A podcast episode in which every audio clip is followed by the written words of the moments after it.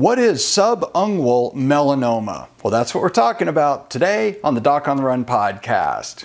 So, the big question is this How are runners like us, who don't like hearing doctors say, just stop running, who know that we simply have to stay active, how do we heal in a way that lets us stay strong, maintain our running fitness, and keep preparing for the next race, and still heal without making the injury worse? Well, that is the question, and this podcast will give you the answers. My name is Dr. Christopher Segler, and welcome to the Doc on the Run podcast. Okay, if you're a runner and you're wondering why in the world is this guy talking about something like subungual melanoma, well, there's a couple of reasons. Number one, subungual melanoma is actually extremely deadly. Now, you're not necessarily likely to get it, but there is a reason that this might be pertinent to you as a runner.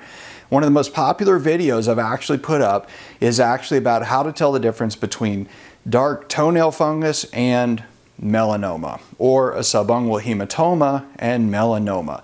And melanoma, everybody's familiar with this, right? Skin cancer, We have melanocytes, the things that make you tan. They get darker when you tan, when you have sun exposure. They protect you from the sun. But when you have the melanocytes that turn into cancerous cells, it can kill you.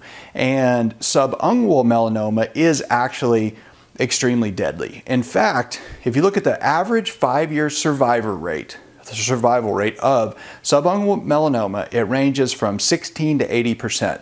That means that at best you got a 20% chance of dying if you get this within five years. And if it's if you like that that 16% number, that's not good, right? That means that you have an 84% chance of being dead within five years if you get it. So you don't want it. Now, what makes the difference? Why 16 versus 80? Well, that has to do with early diagnosis. So if you're a runner and you beat up your nails, this might be interesting to you because, believe it or not, subungual. Oh, by the way, so subungual. Let me write this down. So try to make this clear. Sub means under, ungual refers to the nail, right? Fingernail or toenail. So melanoma just refers to the melanocytes turning into cancerous cells. So, subungual melanoma, it's under the nail and it usually looks like a streak or a spot or something, oftentimes looks like a bruise. Well, this is why it's relevant for us as runners. Who do you know that's had a bruise under the nail? Probably you if you're a runner. I've had lots of them. I still get them even though I'm a podiatrist and I know what to do with my shoes. Sometimes I forget and do the wrong thing, just like everybody else, and I beat up my toes. I get a bruise under the nail, but I usually know when that happens, right? So if I run 16 miles up and down Mount Tam in brand new shoes, the very first time, yes, I did that not long ago, by the way, because what a great way to break in a new pair of shoes, right? And I beat up my feet a little bit. Shocker. But shocking, I know. But we all do it. We all make mistakes. We all do things we shouldn't really do and then we pay the price. But if you get a bruise under the nail and you're confused about, you know, whether or not it's really a bruise or it's melanoma, that's bad. But I usually know when that happened, right? I know when I ran up Mount Tam, and you probably know when you run a marathon and beat up your toes. What really concerns me is when I see somebody who comes in, calls me for a, an issue, and then says, Well, I don't know where that came from. And this did happen to me. I've, I've, seen it twice. Fortunately, I've not seen this a lot, but I've seen it twice. The first one, I was actually a student. The guy came into a free clinic in Oakland and he thought that he had an ingrown toenail. He said he had had a dark streak under there, and then it got really inflamed, and he thought it was an ingrown toenail. It wasn't. It was subungual melanoma, and he was dead about four months later. That was after they amputated his toe, by the way. That didn't even fix it. Second guy was uh, a guy who was in his uh, 40s, came into the office. He was a runner. He had some issues, not related to this at all. And I said, well, How long has that streak been there? And he said, Yeah, my wife wanted me to get that checked out, but that's not why I'm here. I don't really care about that. And I went and got a form that had basically he had to sign that I said, you need to sign this if you're not going to do a biopsy. I think you need to do a biopsy. He didn't think it was an issue. He did not remember when this streak started, but he thought it was a bruise. And when we looked at his nail, if you look at the big toe, what it looked like was kind of like this. Or this is the nail. That's the lunula, the little white part under the nail. And he had this very well defined streak in the nail that was pretty uniform. It had a couple little splotchy areas, but it was pretty much just a straight up streak, straight out the nail. And I said, this could be subungual melanoma. This could kill you. And I had a, I presented him with a form that said, I understand I'm about to do something really stupid. Dr. Segler told me to get a biopsy and I'm refusing and I'm not going to hold him responsible if I die a horrible death. because I ignored this. And he then agreed to get a biopsy. We went to the operating room and I did what's called a punch biopsy. So I literally took a big round instrument called a punch, went all the way through, all the way to bone, took out the entire sample, and sent it in to the pathologist. I got a report back. The, radio, the dermatologist, dermatopathologist, actually, not dermatologist, dermatopathologist, actually called me on my phone. Never a good sign. He was all excited. He said, This is subungual melanoma in situ. You actually got all of it. And so, by a stroke of luck, I literally got all of it out in that biopsy. So that's where better to be lucky than good comes in because I was just plain lucky.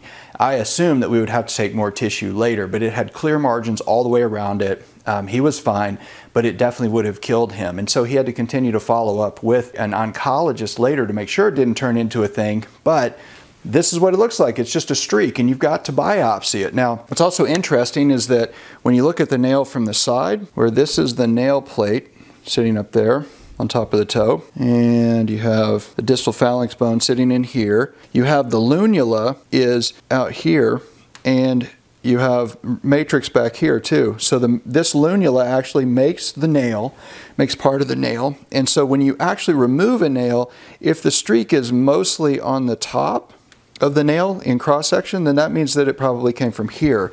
Whereas if the you take off the nail and the streak in the nail is down lower, that's actually probably from the lunula here. So you can the, the dermatopathologist can actually tell kind of which part of the matrix or root of the nail the melanoma came from depending upon the location within the nail plate itself. But you've got to check it out. So if you get a streak and it's linear like that, and you don't know when it started, but it's new, that's a bad sign. You should get it checked out. You also have to remember this is because of trauma. When I was a kid, I actually was taking a an archery course and I remember very clearly, I was only like 9 or 10 years old, but I remember very clearly the instructor was telling us that when using a compound bow, which, you know, is very powerful kind of bow, that you had to wear this thing on your arm that covers your forearm with leather and padding so that if you mess up when you let go, that the string on the bow doesn't hit your arm over and over. Because he said if you hit your arm over and over and over when you're doing archery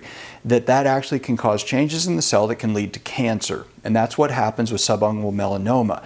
So although there's no real prevention one of the things that's recommended in a lot of medical journals and stuff is trying to avoid beating up your toes well, we're runners. That's where this is relevant for you. So I beat up my toes a lot. I'm a podiatrist and I think about it and I try not to beat up my toes, yet I still do because I like to run a lot and I like to run on trails. And steep, rough trails are actually worse.